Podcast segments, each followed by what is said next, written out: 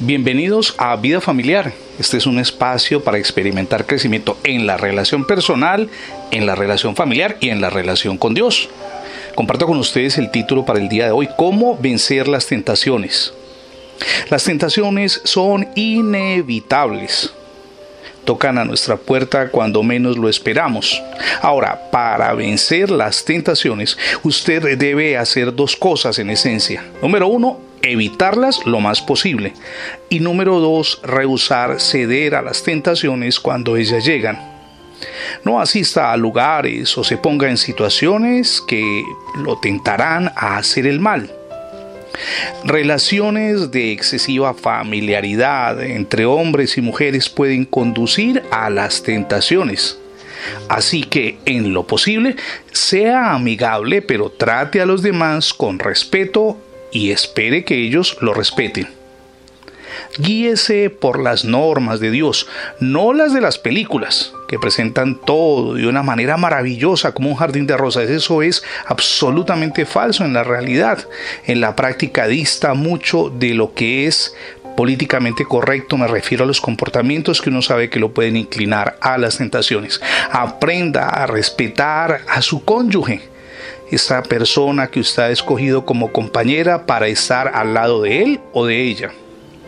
Evite toda clase de liviandad que le hará perder su respeto e inflamará sus pasiones. Y eso nos ocurre a todos si no nos cuidamos. Es obvio que las caricias eh, son como jugar con fuego. Por lo tanto, evite las tentaciones y no le dé a Satanás una oportunidad para excitarse, a dar rienda suelta a una libertad, y permítame colocarle unas comillas a esa palabra libertad, que únicamente pueden conducir a la vergüenza y al fracaso espiritual, pero también moral. La Biblia narra la historia de José, un joven que amaba a Dios al huir de la tentación estaba dando un buen ejemplo. Él era un esclavo en la casa de Potifar, como podrá recordarlo. La esposa de este jerarca quería que José fuera su amante, pero él siempre se rehusó. Cierto día, cuando ambos se encontraban solos en la casa, ella hizo todo lo posible para seducirlo. Y José, como leemos en el registro bíblico, le dijo, ¿cómo pues haría yo este gran mal? Y pecaría así contra Dios. Mi amigo y mi amiga, cuando la esposa de Potifar continuó insistiendo, él prefirió correr y lo hizo fuera de casa y escapó de la tentación. La esposa de Potifar, como usted recordará, se puso tan furiosa que lo acusó falsamente e hizo que lo encarcelaran. Dios, sin embargo, cuida a José, lo libró de la prisión y lo hizo gobernador de Egipto. Así las normas morales elevadas de José le dejaron dividendos positivos. Este ejemplo demuestra un principio moral en el cual podemos continuar. Dios bendice a aquellos que guardan sus normas. Permítame citarle antes de terminar la Biblia.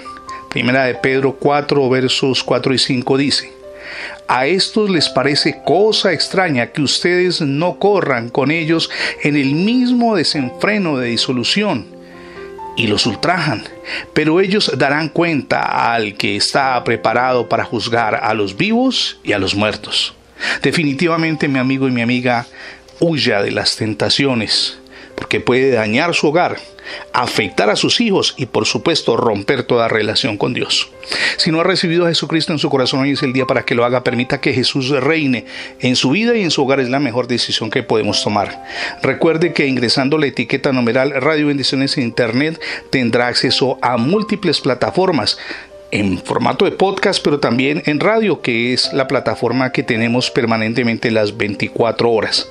Nos gustaría también que usted se suscriba a nuestra página en internet, es facebook.com diagonal programa Vida Familiar. Somos Ministerios Vida Familiar y mi nombre es Fernando Alexis Jiménez. Dios les bendiga hoy rica y abundantemente.